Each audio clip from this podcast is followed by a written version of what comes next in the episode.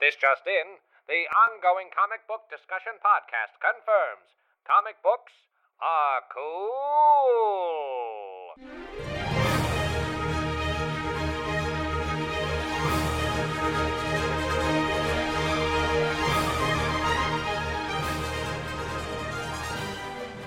Let me get into my seat, and let me get into my Corey podcasting voice. You have a podcasting voice. You really do. I guess well, I'm sure we all do, right? I think, you know, you probably do. We all probably do. It's in some way. It's a performance voice, wouldn't it be? You're probably right. Like, I'm just kind of like, hey, what's up? I'm Tess. But then you'll be talking to me on Skype, and then you'll be like, hey, so you went to get your nanny's haircut today, and had it's like, I can't even duplicate it, but it's different. I'm like, whoa, are you recording? What's happening? I know, that was funny. You're like, wait, what's going on? Are we recording? I was like, no, we're just talking. Oh my gosh, when I was editing the episode from last week for Rat Queens, you had the Obsidian Darkness group, and your voice was so like drummer. High school drummer kid, like the way you did their voice, and I was like, he's funny. That was good. That was a good voice. Thank you. Well, and yeah, as someone who's taken groundling classes, I will take that compliment from you. Oh yeah, no, I mean, it's not even voices. It's just like, I was like, whoa, where are we? What character is he? Awesome. I was there.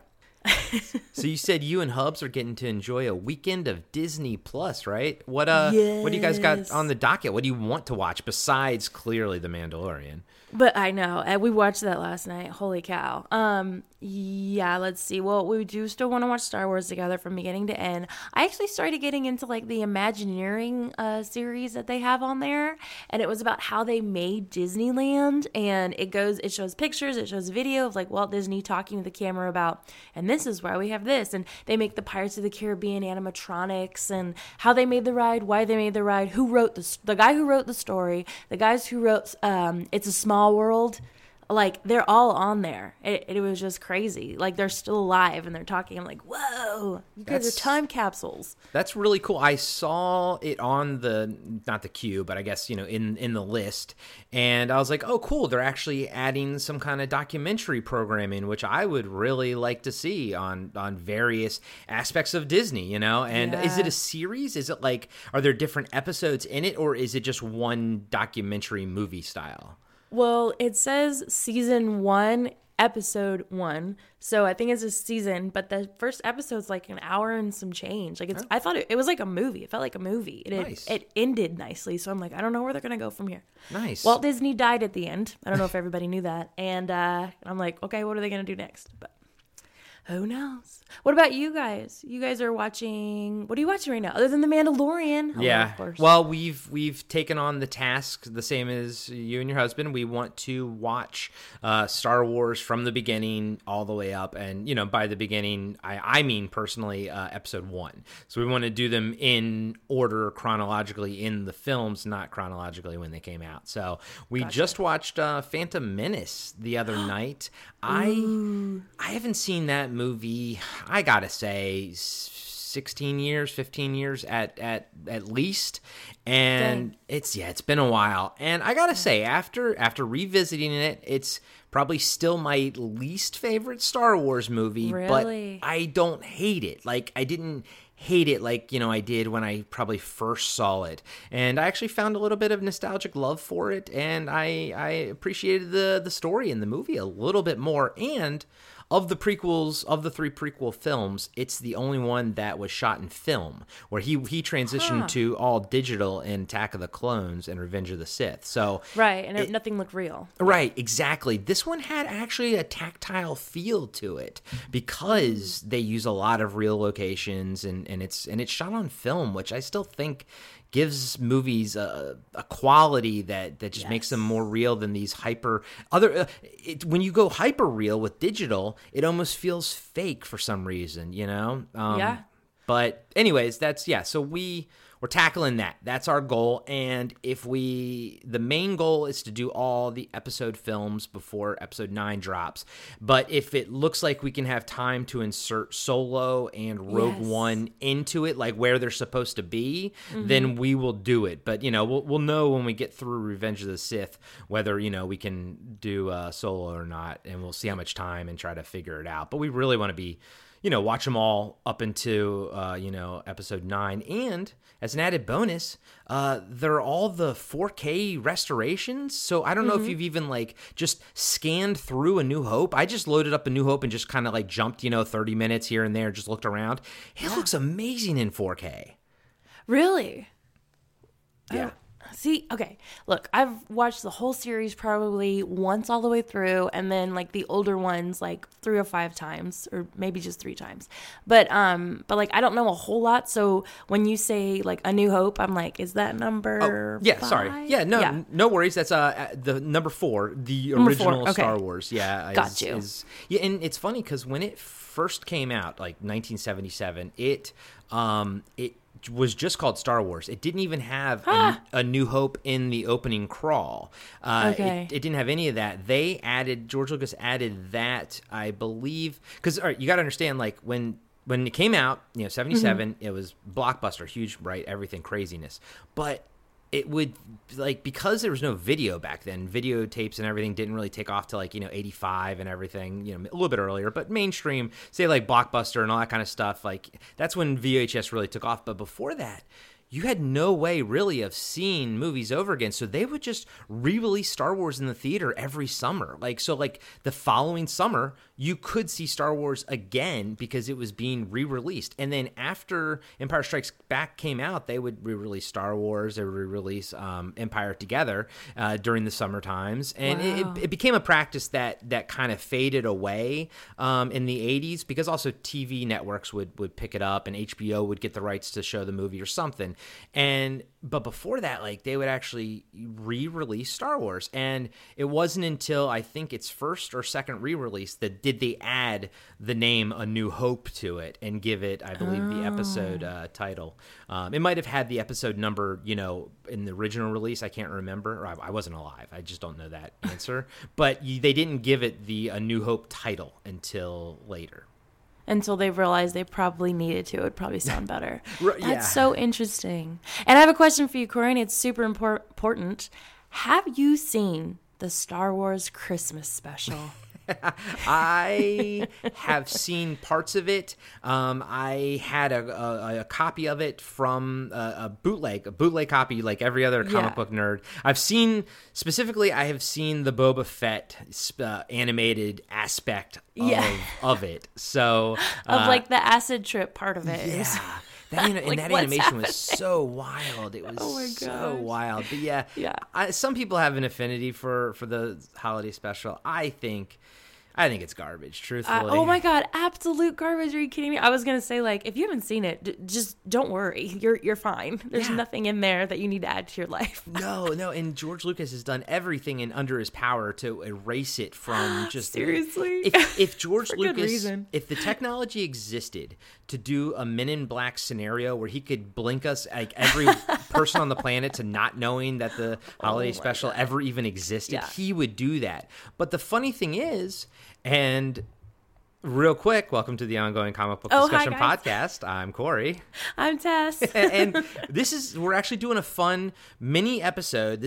We're going to be reviewing The Mandalorian episode 1 and 2, full spoilers. Just know it now. 8 minutes in, full spoilers. Yep. We're just going to go have fun with it, just like we did with the Joker review. But time back. And Batwoman. Yep, and Batwoman. But time back real quick to the holiday special. Okay.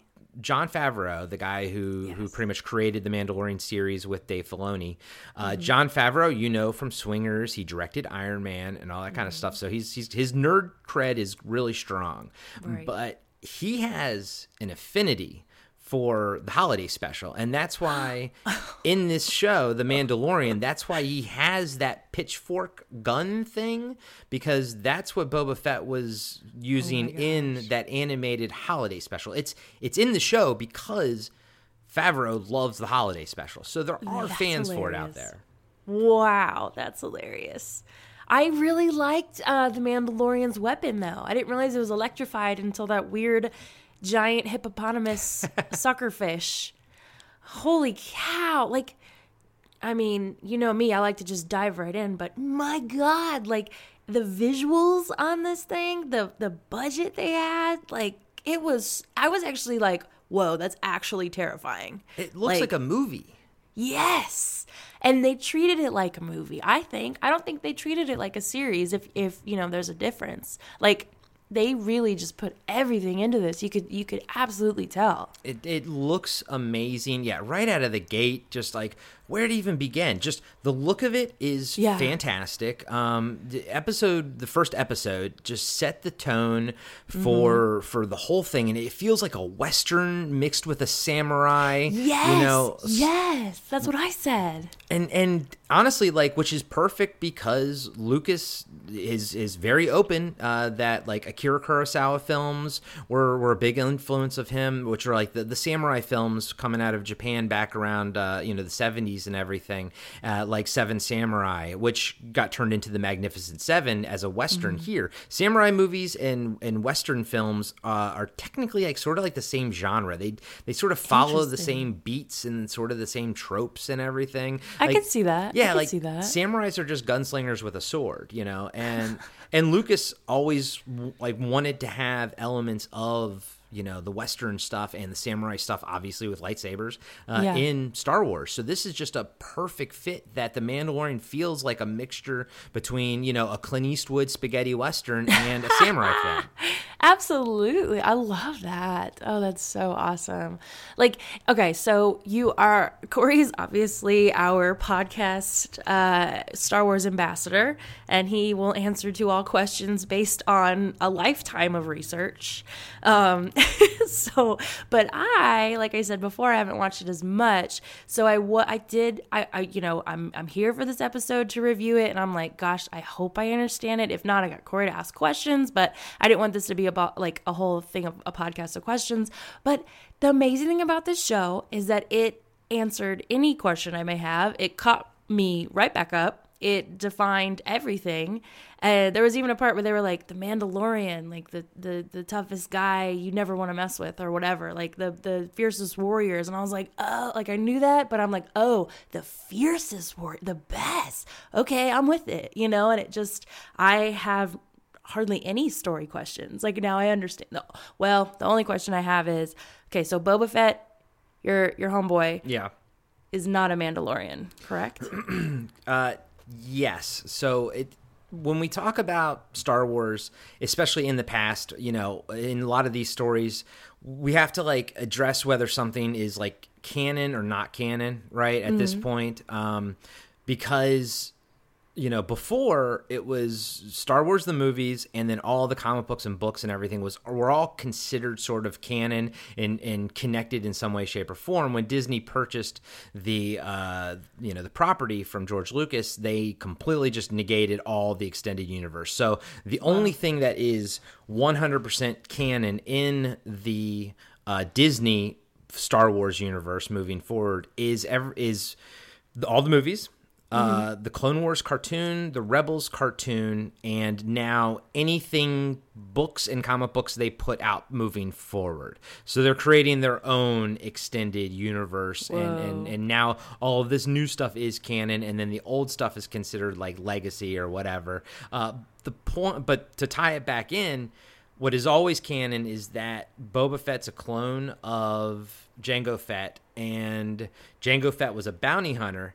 And they never say Mandalorian, or they say it in a – actually, you know what? I take it back. They say it in the Clone Wars cartoon. There's a line, I think Season 3 or Season 4, where somebody mentions on Mandalore, a Mandalorian mentions, oh, Jango Fett. He just – I don't know where he got that armor from. He wasn't a Mandalorian. So a Mandalorian – canonically now, a Mandalorian is someone, it's not if you wear the armor, it's if you adhere to the beliefs of the Mandalorian code or whatever, which we don't know exactly what that is yet, okay. But, which, because, you know, we're going to, I think, unveil a lot on this show. Like, for example, when he met with that blacksmith and she asked if your sigil has been revealed yet, which meaning I think your name, right? Like, I think she was implying, like, have you picked a name yet? And he said no. So I think he doesn't even have a name yet because he hasn't picked his Mandalorian name. But that was the long-winded way to say Boba Fett was never... Boba Fett was never a Mandalorian. Boba Fett is someone who's wearing Mandalorian armor. Boba Fett is a he's a perfect clone of Jango Fett, whereas all the clone troopers in the prequels, they were made from Jango Fett's like genetic code, but they were also kind of created to be docile and to follow orders and everything. And then Boba is his he wanted a one just perfectly genetic clone. And so you know, so George Lucas is like, okay, so if Jango Fett is the greatest bounty hunter in the galaxy, now you know Boba Fett is his son, and now you know, and then in Empire Strikes Back and everything, you can just assume that Boba Fett is the greatest bounty hunter in the galaxy. And but after that, like whether he's dead or not in the Sarlacc pit because of the Return of the Jedi thing, in the old canon, they actually had him escape the Sarlacc, like and had this whole life go on and bounty hunting happening after Return of the Jedi. Right now, it's just up in the air. No one at Disney has addressed it yet. You know whether he, you know what, just let him be dead at this point. Boba Fett had his stuff. He did his things. I grew up with Boba Fett. I love him. Don't ever take it away the fact that I love him, but I don't want this guy to be Boba Fett. Like, I want him just to be his own thing. I want to see the Mandalorians from a new aspect, you know? Yeah. I see what you're saying. I get that, where you're like, okay, we've heard that story. I want another one, or go back. You know what? It's even better that they go back in time, because I feel like you can set up and explain so many more things that way. So I think it's awesome. And they have... You know, my favorite thing about a story is when you have more story to tell and it doesn't feel like it's just going to hit a wall. I have so many questions at the end of it, and it's because I'm just curious, like, but what about that? What about that? You know what I mean? So I loved it. What did you think of Werner Herzog in it? He was the old guy that... Yes. And he's like a famous like director, you know, a movie director. It's like, why did he do that? Like, but I loved him. He was like, bounty hunting is a complicated profession. Yeah, I just loved how he delivered all of his lines. Mm-hmm. He meant it too. You know, I listened to this. It was like a cast talk back to like a live audience or something. It's on YouTube. It's like 40 minutes. Super awesome to watch. And that old guy talked to who's the guy that plays Boba Fett? Who's the guy that plays the Mandalorian? Who's also in Game of Thrones? Pedro Pascal. So Pedro, they were like, "What did you think of? Who was your favorite?" Or blah blah blah. And he like looked him in the eye, and he was like, "When we talked in our scenes, like you put me there more than like me as a professional actor could ever do." Like he was like, "You were in it, and I was in it," and I was like, "Wow, respect." So I was really looking forward to his scene, and I was like, he just oozed with sincerity in his character. Like he meant it, you know what I mean? Yeah, I like how you said that. Because I'm not an actor, I don't have any background in that training, but like when he's delivering his like lines, I'm sitting there like mouthing them with him, because I like how he talks, and maybe it's because, like you said, maybe it's because it's so sincere in his voice. But as an actor, how cool is it that so far 2 episodes in and Pedro Pascal's like, you don't see his face? Like, are they going to go the entire show without seeing his face? And as an actor, like that has to be, well, can it be liberating a little bit? Sure. Yeah, absolutely. But like at the same time, he still has to act. Like he's in that suit and he's saying those words. Maybe he has a microphone, or maybe he does voiceover later, but you can tell just even by like the slight nods and the head tilts and he's aware, you know? He's aware of how his costume looks at every moment. And I feel like a lot of times with the helmet, it's the way he moves the helmet. It's just the same as like when Clint Eastwood would tip his hat down or something. And I know that there is like a whole form of acting to like mask acting when you act basically behind a mask. And you have to, you know, emphasize different parts of your head and movements and stuff. And and he does a fantastic job. And I love his lines. There's little bits of humor in there, like with the IG droid in the first episode. Oh my god, that droid! He's like, holy cow! Sorry, go ahead. Yeah, no, he's like, he keeps wanting to self-destruct, and the Mandalorian's like, do not do that. Stop. No. Yes. Oh, that was good. I'm sorry, but that droid, what was he called? What kind of droid was it called? I forgot. They're called IG units in Empire Strikes Back. He's in the background of the bounty hunter scene. It's not the same droid. That was IG-88. This is technically IG-11. Okay. It doesn't mean that there are 100 of them. I don't know where they get the numbers from, but yeah. So he's an IG droid. We first saw him his assassin droids, we first saw them in Empire Strikes Back, standing there as one of the bounty hunters. I didn't realize that. Okay. Yeah, when Darth Vader's, tells Boba Fett, no disintegrations, that whole scene when he's hiring them. One of those IG droids is there. Now, granted, he's just standing there, right? He's not doing anything.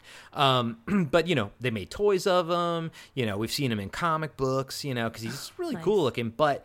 We actually saw them in action in the Clone Wars cartoon, which was cool, and they had different paint jobs, so that they're they're old, they're pre-Empire stuff, and now they're just programmed to be bounty hunters and things. So to see this that shootout scene, oh my god, that's oh my god, Star Wars fans' wet dream come true.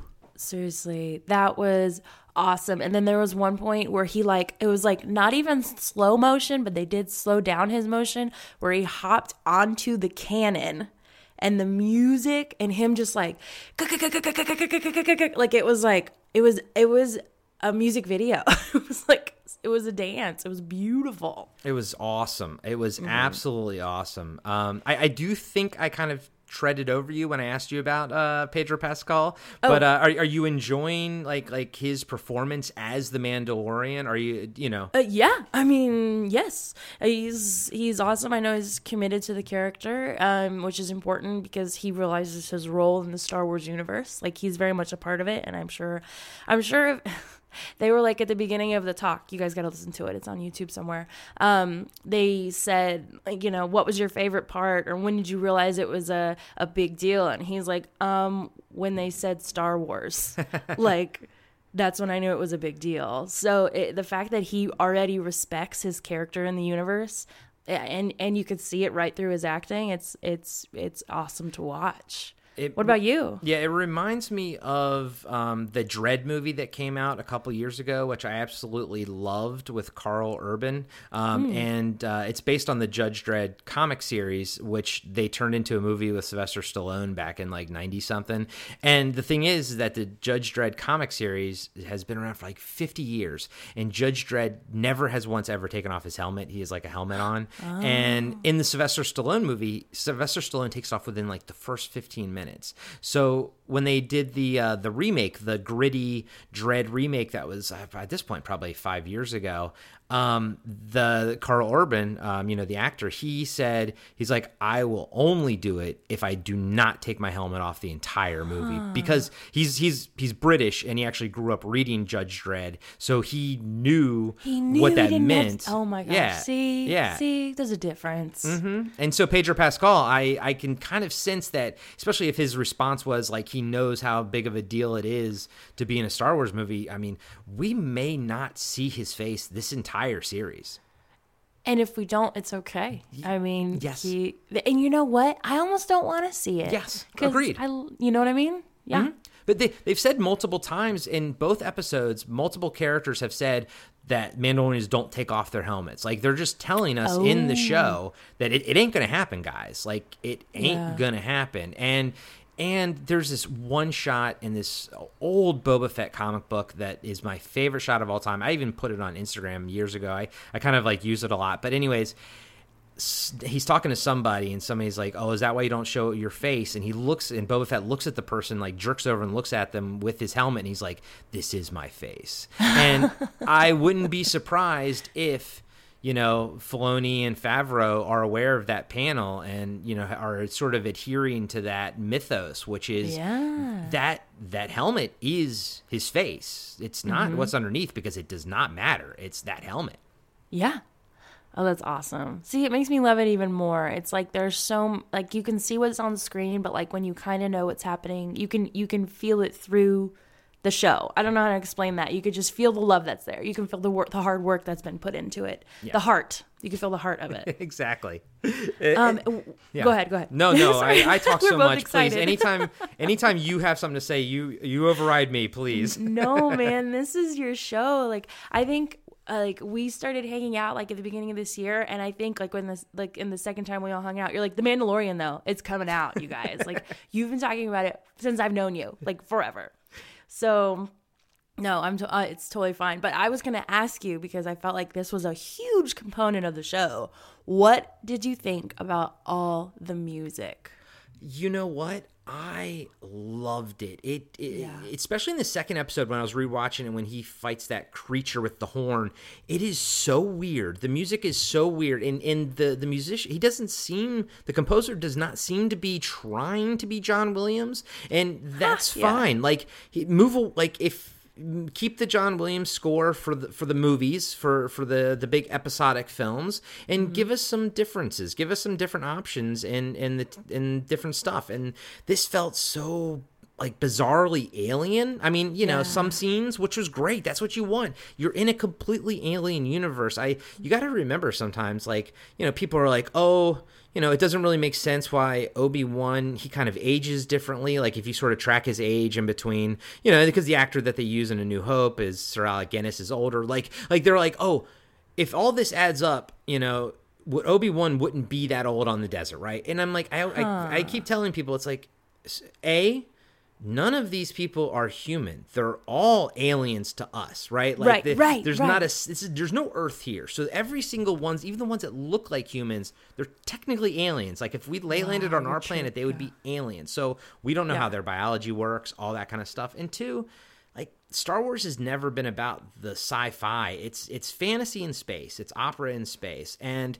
this, you know, sometimes I love Rogue One, but it sometimes can, like, the wars aspect of Star Wars is not the point of it.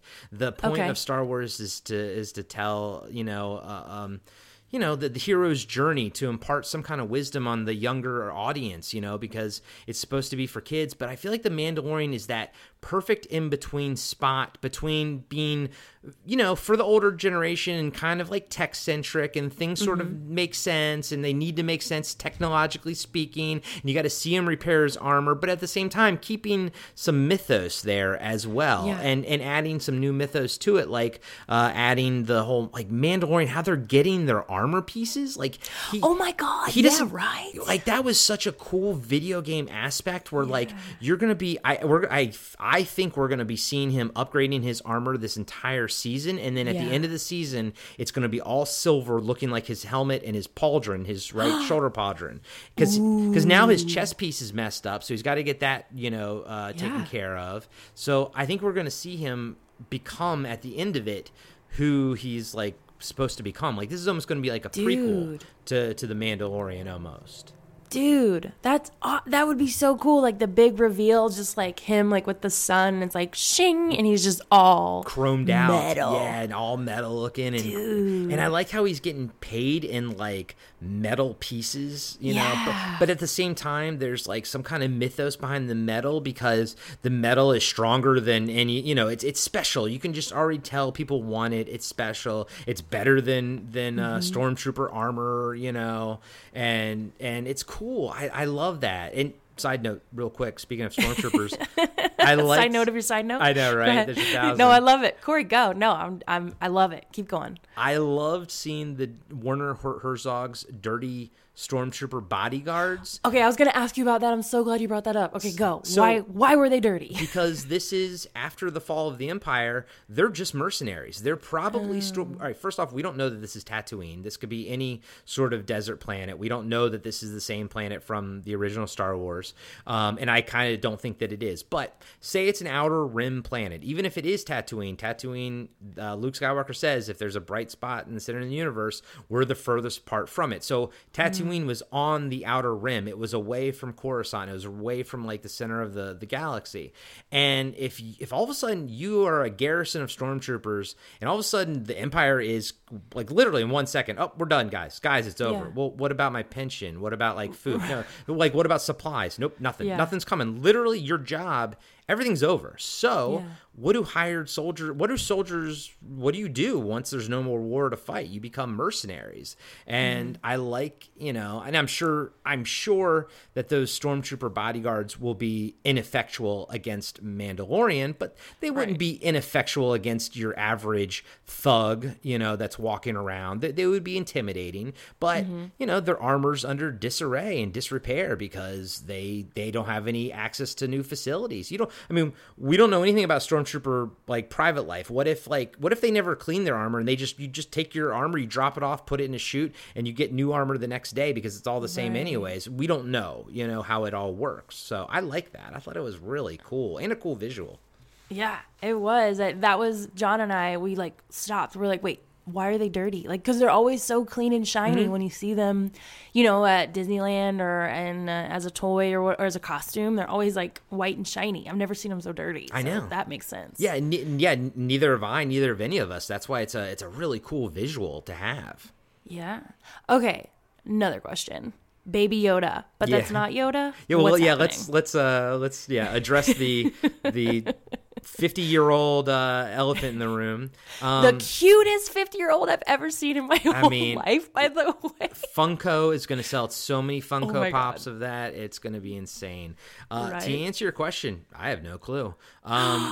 They've never really expanded upon Yoda's species before. Lucas has always sort of kept that close to his chest a little bit. In the prequels, we saw another one of Yoda's species on the Jedi Council, a female version.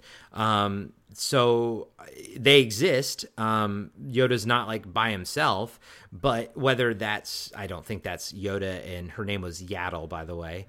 I don't think that's Yoda and Yaddle's kid. It could just be, so that leaves two options. One, it's just a random member of their species, right? Okay. Option number two, they say it's 50 years old, given the timeline of when The Mandalorian is supposed to take place, which is, they said, about 10-15 years after Return of the Jedi. So not like right up against Return of the Jedi, but years later, so... And it's in between, Return of the Jedi and Force Awakens. So it's in between. What numbers are those? 6 and 7. So it's in between the last George Lucas one and the first of the Disney ones. It's in that space, essentially. Oh, I thought it was like way back when. Okay, got you. No, it's actually, so this is a sequel. Essentially, this is a sequel to the original Star Wars trilogy. Like, so at this point, if Luke Skywalker was like 19 in the first movie, the speculation is that he's probably like around 40ish here somewhere, in that age range. So where was I going with all of that? Yoda, baby Yoda. Okay, yeah. So if it's either its own species, right? It's either just a member of its species, or 50 years would have put it right around the time Palpatine came to power. He had a whole entire planet to create clones for him, a clone army and everything with Kamino. So did he clone Yoda? Like, did he somehow get a genetic sample from Yoda, maybe during their fight? Maybe you know what? This is crazy, and any one of our listeners, this is the first time I even thought of it, but in Revenge of the Sith, when Yoda fights Palpatine, and they're in the Senate room, and Palpatine's throwing all those floating disc things at Yoda, at one point Yoda loses like his cloak, his Jedi robe, and it just kind of falls, like he kind of loses it, and then he's got to escape. doesn't that baby's robe look very Jedi-esque? Maybe Palpatine retrieved that cloak from Yoda. I'm not sure. So I don't know, but he's adorable. And I think it's awesome. I love it. I think it's great. Yeah. I love everything they're doing with the Force there. But aside from its adorability, what did you think of, like, story aspect that they're bringing to the table with this? I think that it showed a side of The Mandalorian that we wouldn't have got. It was like a father kind of moment, or like he does have a heart, he does care, maybe to show us that. I loved the visual that the director of photography set up for us when it was Yoda we'll say Baby Yoda. Wait, hold on. How about Clodagh? Clone Yoda. Clodagh. Clodagh. Okay, done. So when Clodagh and the Mandalorian are just like walking through the lands and the sun is setting and he's like floating next to him, I was like, wow, like that is a great visual. And he was just following him everywhere. And what was the one part? He got into a fight. Oh, no. He ran after the Jawas. Yeah. When he was going after the Sandcrawler. And the little, things just... It's kind of, like, tied to his armor somehow. I like how he can sort of move it with his arm motions, because the motion of it's kind of... somehow it's tied to the Mandalorian's armor. So he can kind of, like... It's always sort of coming after him, tracking him. But, yeah, I like that, too. How he had to scale the... and it was coming after him, following him behind. That was great. I was like at a loss of how they did that, because all of a sudden it turns into like a rock climbing wall. Yeah. He's like going up it, and then those freaking annoying Jawas that are like, get off. They're like throwing like bowls and stuff, like, get off. Like, it was just, that whole scene like made me laugh. That was great. We talked about it earlier, how the show's also keeping its, humor and everything. First off, when he was climbing up that thing, it reminded me of the old, the old Adam West Batman TV show. Sometimes they would walk up the side of the building, it kind of reminded me of that. And then I loved when he got to the top. After all of that effort, he gets right to the top, and there's like 20 Jawas, and they all shoot him with their electromagnetic bolt thingy, and he just falls. Like, he's like, boom. He's just like, crap. You can even hear it in his head, just like, ah, oh, crap. And I like that a lot. I like the humor. I like the little Jawas. I like the fight scene before he encountered the Jawas with the Trandoshans, those lizard-looking dudes. You saw... Oh, yeah, the tadpoles, the giant tadpole-looking things. Yeah. Tails, basically. You saw... So, and that's another of the bounty hunters that you saw in Empire Strikes Back is Bossk. He's right in the first shot where Admiral Piet's like, bounty hunters, we don't need their scum. And then it kind of, the camera kind of pans up Bosk's foot, and he's like looking down at him, and that's when Darth Vader walks over and starts telling all the bounty hunters like what's what. But that guy, that bounty hunter, his name is Bossk. He is a Trandoshan, and those three dudes that the Mandalorian fights really quickly at the beginning of episode 2, those are all the same species as that guy. So they're really... Dave Filoni and Favreau are really trying to do the thing that what I did as a kid, which was take these cool bounty hunter characters that you saw for literally a minute and a half in Empire Strikes Back, but then they made toys out of them, so we all played with them, and we all just wanted to see what these guys were doing. And it's cool, because now we're actually finally getting to see it all. Yeah, speaking of seeing it all, I loved even like the flashback part where we got to get to know the Mandalorian and what happened to him. Like, sometimes flashbacks are so cheesy and they turn another color, and we go back and it's like, okay, and we spend way too much time in the flashback. They literally were going flashback, flash forward, flashback, flash forward, and it was enough to piece together why he is the way he is. And again, warriors, they are made from the ashes of their trauma. So it just showed, what his trauma was and where, he's led to. We can only assume at this point, but it's probably the reason why he's a Mandalorian is probably for revenge. You know what I mean? Yeah, and I like when the lady was making his armor, the blacksmith lady. She is making him an arm pauldron for his shoulder, And then she said something about like the excess of that metal, right? That she doesn't use for his shoulder pad will be used to basically help a bunch of foundlings create their armor. And that's when he was like, I was a foundling once. So it's there's a sense of honor going on, and it's you know, there's a sense of community, and like they're looking out for each other. They're not just all about just themselves, which you know, I think that's a bit of a different take on bounty hunters. You know, you always see bounty hunters as being kind of like very self-absorbed and everything, and I feel like and this feels like it was like cool. They're showing you that they're more of a community. Personally, my biggest surprise was not the Yoda, the Cloda. It was not the Cloda. Although I was shocked by it, but I was like, but you know what? After the initial shock was gone, I was like, you know what? That actually makes sense. I can see Filoni doing this because, yeah. But my biggest personal shock was seeing other Mandalorians walking around in the sewers like that. And they all have their armor on, and they're just playing checkers or chess with their armor. And I was just like, oh my God, like I'm just like looking everywhere, you know? And it's cool. I was not expecting at all to see more Mandalorians.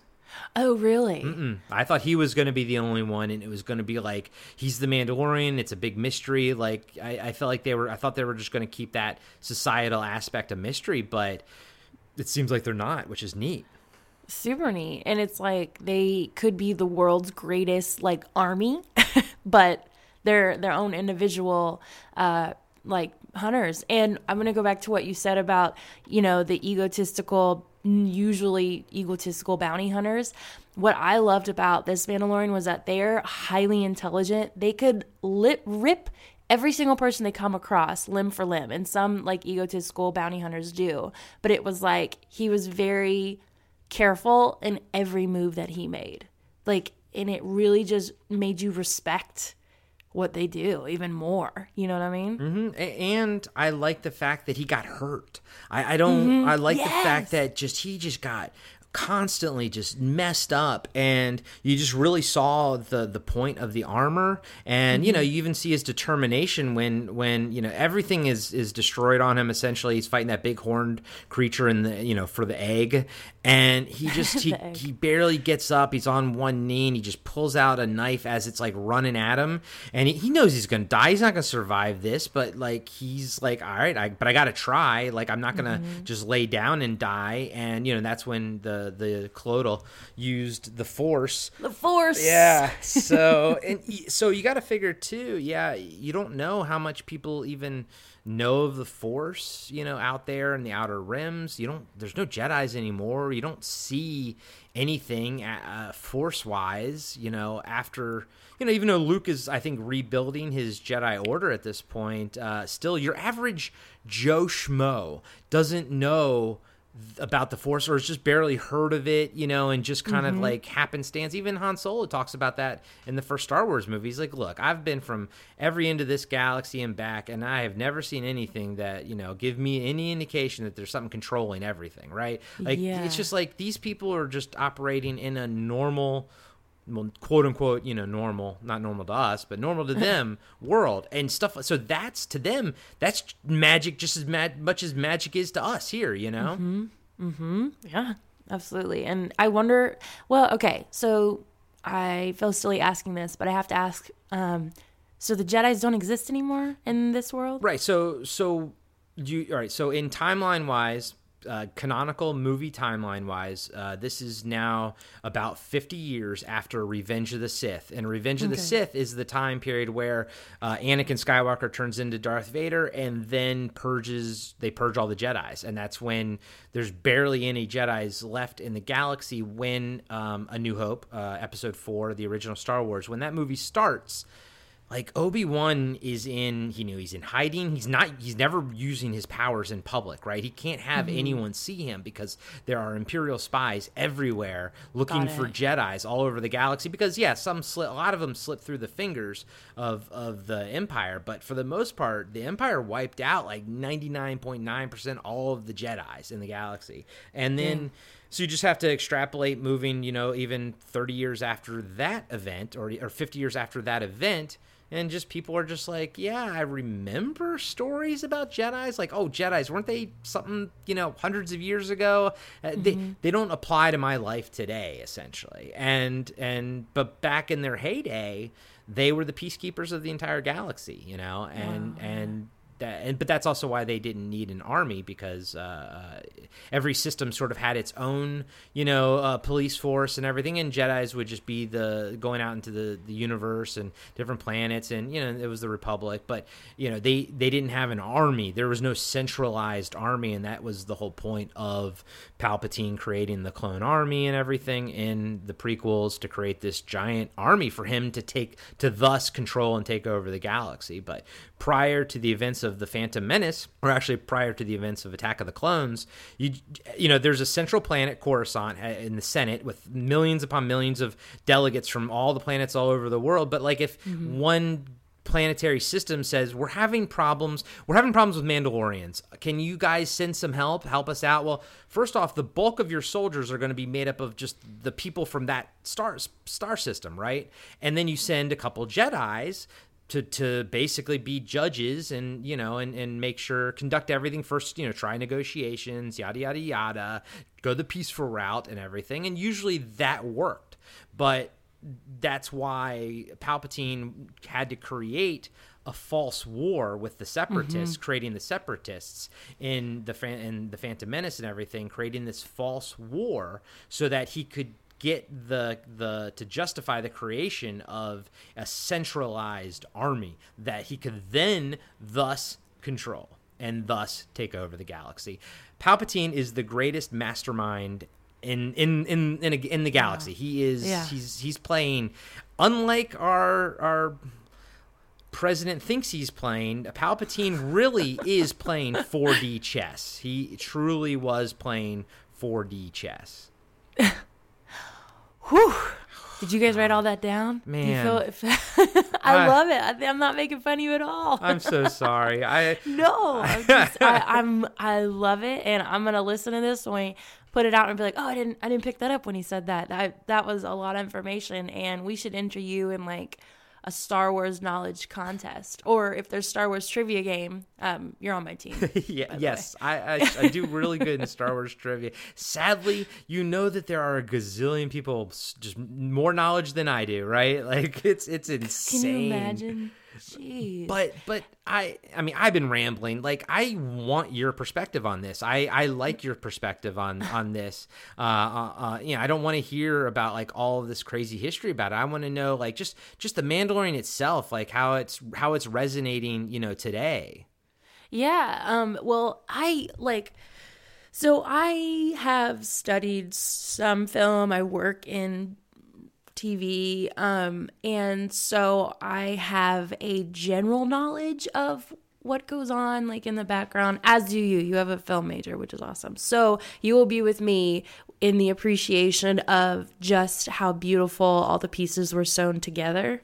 Like we said before, and the amazing music, the colors, the director of photography, I don't know who that is. And I always like to find that person because I think they paint such beautiful pictures, especially in the Star Wars universe. I love that they didn't just try to pick up where they left off or blah, blah, blah. They really did try to get everyone on board. It's kind of like our podcast. You can pick up anywhere on our podcast and understand what's going on, because I'm asking the questions like, but why? They definitely were very conscious of their audience, both new fans and old fans alike. You guys saw the minute details that they put in there, and I saw it. It was more of just like a movie, a show, more like a movie. But it was just absolutely gorgeous, stunning from top to bottom. So much heart. I can't wait for the next one. I've never seen a show this amazing. ever. Yeah. And not even as a Star Wars fan, just pure like action. I took a, when I was rewatching it today, the first episode, I took a video of that IG-11/Mandalorian like shootout. I just took a video from my buddy because he doesn't have Disney Plus, and I just sent it to him, and he was like sweet Christmas. That's all he said. And I'm like, yeah, dude. I was like, it's everything you ever wanted, bro. Like everything. Dude. Get that Disney Plus, you know. Get that Disney Plus. This is not sponsored by Disney Plus, but it should be because we are loving it. Well, yeah, I'm loving it. My wife's loving it. I know you're loving it. Your husband's loving it. Everyone's having a good time with it right now. It's so awesome. And what's so funny and sweet is that my grandmother, Nanny, she lives with us, and we're, you know, John and I are a bunch of nerds. So like sometimes we're having breakfast to watching like Batman, the animated series. And sometimes we're, you know, watching, the other day she watched Step Brothers with us. Like we just watch like awesome nerdy films and dumb films. And at first she was kind of like, you guys watch Batman in the morning? We're like, yeah, you don't. But like she is now used to it. And so when we got Disney Plus, it was like, oh, you know, she knew that she was on for the Disney ride. So, but she was born in 1933. So we went back to all like the old, and she was like, oh, Swiss Family Robinson. Oh, Pinocchio. That was my favorite when I was a kid, when she was like 10. And I was just like, Disney is for everyone. We were watching the Mickey Mouse Club. We watched, I don't know, we watched Snow White, and she loved it. Did you see, cause I haven't looked yet. Did you see when you were looking through the older stuff, 20,000 Leagues Under the Sea? Do they have that? Yes. Oh, yes. I'm watching that. Yes. Have you seen that? No, but I do know that the octopus, I just remember, no, I saw it once when I was a kid. I remember the octopus. Yeah. So when I was a kid, when I went to Disney World for the first time, I was like, I think 9 or 10 or something like that. So it was probably around 88, you know, somewhere around there. And the, you know, what is now the Tarzan treehouse was for me, the Swiss Family Robinson treehouse. Oh. They just switched some stuff around, but kept like everything the same. But for me, that was the Swiss Family Robinson one. And then the Finding Nemo ride that you have now, the submarine ride, when I was growing up, that was the 20,000 Leagues Under the Sea ride. So So that submarine, how it's like a yellow submarine now, back then it looked like the sub in the movie. And, you know, but, you know, they have to change it because, you know, that movie's not relevant anymore. But if you have not seen it, check that one out. That one's a cool one. And this is for everyone, all the listeners. That one, 20,000 Leagues Under the Sea, is a freaking cool movie. No, and they've tried to make a couple of, I don't know, what do you call them? There's newer versions of them, but it's never as, do you think that those are any better than the old one? No, I like the original, and the sub looks so cool. I just loved everything about it as a kid. I'm excited to rewatch that one. Let's go back to a time with no GFX, like, you know what I'm saying? Like, no CGI, I know. No CGI, yeah. I mean, although I will say in this, well, the CGI on Clodagh looks really good. All the CGI looks good, but I like all the practical people, you know, effects and everything that they're doing. Mm-hmm. Especially in the first episode, that blue guy, his makeup was amazing. Oh my gosh. Yeah, I hated that guy. Go away. He was a bad guy, though. Yeah, he was a bad guy. But like, so that's why I hated him. I was going to say, what did you hate about him? Because I was listening to another podcast, and they hated him, too. I liked him. Well, at first I was like, oh, no, poor guy, don't hurt him. And then I saw him when he was like, hey, thanks. And the way he said thanks, and out loud I was like, he's a bad guy. He's a bad guy. He's done something. I just knew it. Yeah. And, okay, so Bossk? The guy who like kind of, he's like his sensei for a little bit there. Oh, is that him? No, wait, no. Bossk was one of the bounty hunters. Which one? Who are we talking about? The guy.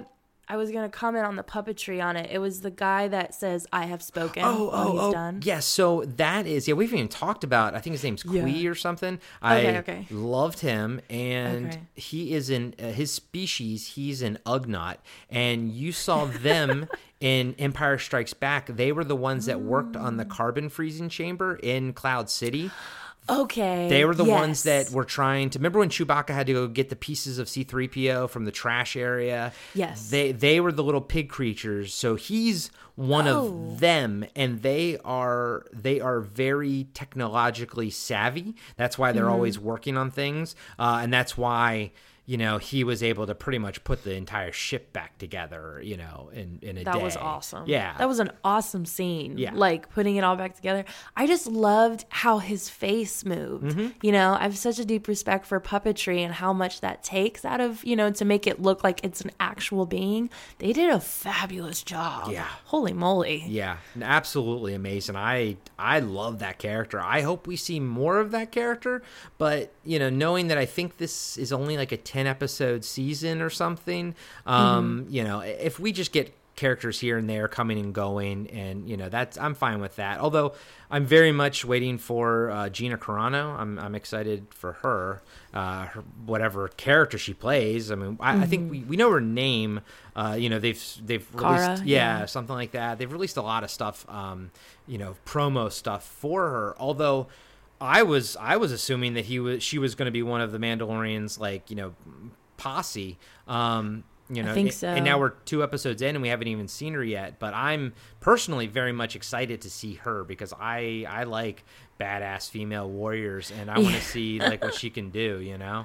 Yeah, absolutely. And the only thing about her. And I saw her in the talk that I've been talking about. I'll put a link on our page or something to show you guys, but it's a super cool talk. But anyway, she talks about how, oh, no, sorry. I lost my train of thought. Okay, this is why I was worried. I was worried because she's not a very good actress. Mm. She's been in Fast and Furious, another Rock movie, and something else. And anytime it was her line, she would have like one line, and it was awfully read. Like, awful. But she's beautiful, she's muscular, she can do stunts, she's probably easy to train when it comes to like fight scene, so she's very definitely like valuable, but her acting is no bueno. So I'm curious if she is a Mandalorian, because that would be appropriate. You know what I mean? I'm sorry, yeah. But yeah, I think actually, I don't know if this is a spoiler, but I think they announced in promo that she's actually an ex-rebel shock trooper.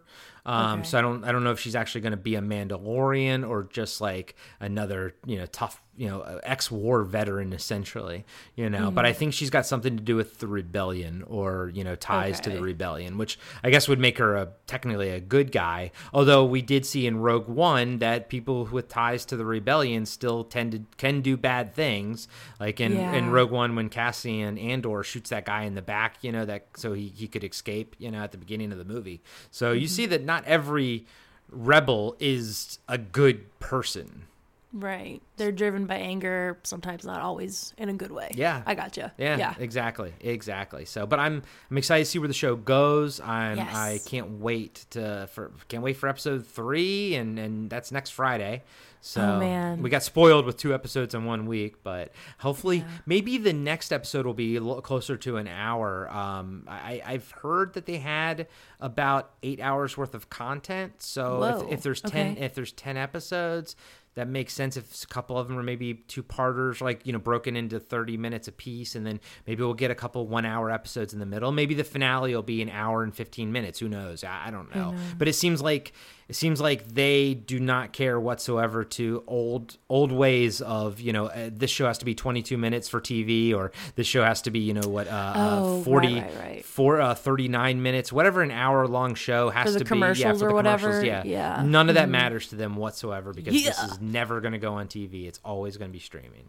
Oh, my God. It is a treasure, and Corey, I'm so glad that you liked it, because you had such high hopes for it the whole entire season as a whole, and I think they're off to like a freaking fabulous start, dude. And I know that you agree. You're like grinning from ear to ear. I know you're excited to do this podcast, so, and you've already watched it twice. I mean, if I didn't have 2 more hours of Cyborg to edit for Podcasting After Dark, which will probably take me a good 6 hours to get through, I would watch them again, but sadly I just don't have the time. But if the runtime time stay this short for the entire series, I can see myself easily binging this show after it's done, or, you know, right before the finale episode comes, just watching all the ones before, because it's so easy. It's so bite-sized and easy. And it didn't feel like 30 minutes the second episode. It was so jam-packed with goodness from beginning to end that it just it didn't feel like 30 minutes in a good way, right? Mm-hmm. I couldn't keep up with I can't read some of my notes I was writing so fast because there was so much happening. Like, I was trying to read my notes this morning. I'm like, I have no idea, but I was very excited. And there's a lot of exclamation points.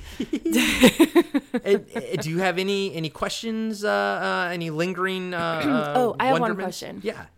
So I think you said it before, but I want you to say it again. So say it okay, so if we're watching the Star Wars movies, and one day when all of this entire series is out, and somebody, let's say us probably, want to watch it from beginning to end, the entire Star Wars universe, let's say, where would this be right after? You would, and you know, if say there's no other shows or movies, right, that are happening, but like you would watch episodes 1, 2, and 3, then you would watch Solo, then you would watch 4, Rogue One, and 5. Then you would watch the original trilogies, episode 4, 5, and 6.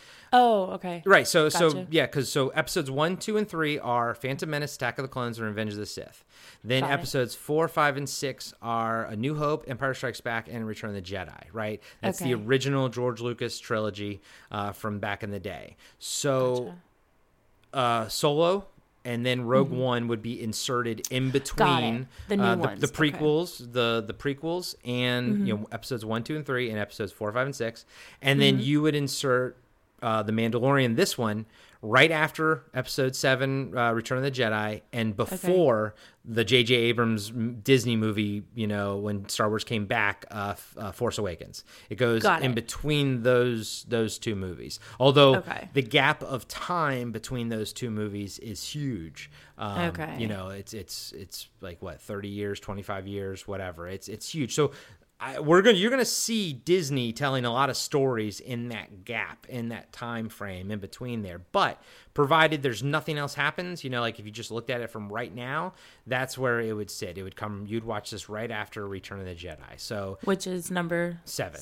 So you would see Luke Skywalker, you know, kill Jabba, or you'd see Princess Leia kill Jabba the Hutt. You would see, you know, Luke Skywalker fight Darth Vader and kill him. You see Darth Vader throw Palpatine, and you see everyone wins. It's all good. And then right when that's over, you'd pop this in and you'd watch The Mandalorian, knowing that now that the Empire has fallen. There's no more Empire. So anytime you see stormtroopers and stuff, it's remnants. It's all remnants of the Empire. But you got to figure, just like when Rome fell, there's going to be like they were so big, so expansive. The Empire was so expansive that there's going to be all kinds of pockets that are still loyal to the Empire. They're still, you know, and still fully functioning too, probably. Because, you know, like they have actually facilities at their, like, what if it's a planet that created all the stormtrooper armor, still controlled by people loyal to the Empire? You know, the New Republic might not be able to even take that planet back because it's just, and that planet feeds then the First Order that comes later. So I think you're also going to see how the First Order sort of rises up out of the remnants of the Empire. But for right now, the First Order being the bad guys in the sequel era, being the Disney era, essentially. Disney stuff. J.J. Abrams, with Kylo Ren and Rey and all that kind of stuff. You know, that's not the Empire. That's the First Order. And, you know, where do they come from? Who's funding them? Where are they getting all their munitions from? Like, you can't have a war machine without something funding said war machine, right? And I think we're going to find out in the next movie that it was Palpatine funding the war machine the entire time, but I don't know. We'll see. But you got to figure that out in the universe, out in the Star Wars universe, there's all these little pockets that are still loyal to the Empire. But you know, in some places, like it seems like this place, it's so remote that you know that even when the Empire existed, that these stormtroopers, they were, you know, they probably still even had to wait like, you know, weeks for new gear and stuff like, right? Mm-hmm. Even then they were probably a little bit dirty and, you know, used to like kind of roughing it. And then now they're just completely cut off. And what do you do then for money? You got to eat, you got to live, right? And work for anybody. Yeah. Man. You're a soldier. So you're hot. You're a gun for hire, essentially. That's true. It's like they're not very picky. Yeah, why would you be? They're just loyal. I mean, they weren't very picky when they worked for the Empire to begin with. So yeah, it's very true. You gotta, and you know, you gotta figure too. I always thought this was kind of cool when I was a kid, but you gotta figure that a lot of those X-wing fighter pilots in the original Star Wars movies, they were trained how to fly on TIE fighters. They are, most of those guys and gals are ex-Imperials. Like you get your training at the Imperial Academy. Luke even wanted to go to the Imperial Academy when he was a kid. And to learn how to fly, because that's the only game in town. If you want to learn how to fly, you join the Imperial Academy. You become a TIE fighter, but you're essentially you're a TIE fighter pilot. Like his friends, like some of those guys, like I said, and gal pilots of the X-Wings and Y-Wings and everything, they were originally TIE fighter pilots. I didn't know all that. Dang, I love your passion, Corey. I really do. It's awesome. I love that you love it so freaking much. That's great. Really. I do. It might be unhealthy. I don't know. No. You know what? If there ever is a Harry Potter comic book, that I'm the ambassador for that. Oh, that would be awesome. I'd read that with you. I would go down that rabbit hole with you. Right? Oh man, why is it not a comic book? I mean, hello. I just thought that. I was like, why is it not a comic book? That's actually seems fantastic. Yeah, it seems like made for a comic book, right? Because movies have so much of a budget, but like a comic book does not have a budget, so go ham. Yeah, exactly. Huh, that's interesting. I would be surprised if there was one in development somewhere, right? Yeah. I don't know. Wow. Gosh. Next episode, we try to figure out why there is no Harry Potter comic book. Exactly. What's the deal? All right, that was awesome. I mean, I can honestly keep going, but this is just a mini episode that we were supposed to do that was maybe going to go for 30 minutes, and of course, it's like over an hour. We were like, hey, if we get this under an hour, blah, blah, blah. I was like, in my head, I was like, Corey, we are not getting under an hour. This is your show. Yeah. There's no shame. No shame, bro. No shame. All right, well, Tess, where can we find you online? You can find me at Tessianos. That's TESSLANOS. And Corey, where can we find you in cyberspace? Cyberspace. You can find me on Instagram at Corey Nation, and you can find me on a bunch of different podcasts here and there. I promote it all the time. You'll hear it. You know it. You know what they are. If you find me, you'll find him, and then you'll find everything else. There's a way. Exactly. Where there's a will, there's a way. But what I would love for you guys and gals to do is please leave us a 5-star review on Apple Podcasts if you enjoy the show. And if you enjoy the show, share it with a friend. Let other people know about it, right? Yeah, give us a little shout-out, and we'll give you a shout-out for your shout-out. It'll be awesome. Would you like some more shout-outs with your shout-outs? Yeah. Can I sprinkle some shout-out on that for you? Yeah. I love it. Nice. Me too. All right, you guys, thank you so much for tuning in to another episode of Ongoing Comic Book Discussion Podcast. I'm Tess. And I'm Corey. And may the Mandalorian be with you. I have spoken. I love it. Perfect. This has been another episode of Ongoing Comic Book Discussion with Tess and Corey. Follow us at OCD Podcast on Instagram and Ongoing Comic Book Discussion Podcast on Facebook. You can also review us on iTunes, follow us on Spotify, and support us on Patreon. Tune in next week for another episode of Ongoing Comic Book Discussion with Tess and Corey.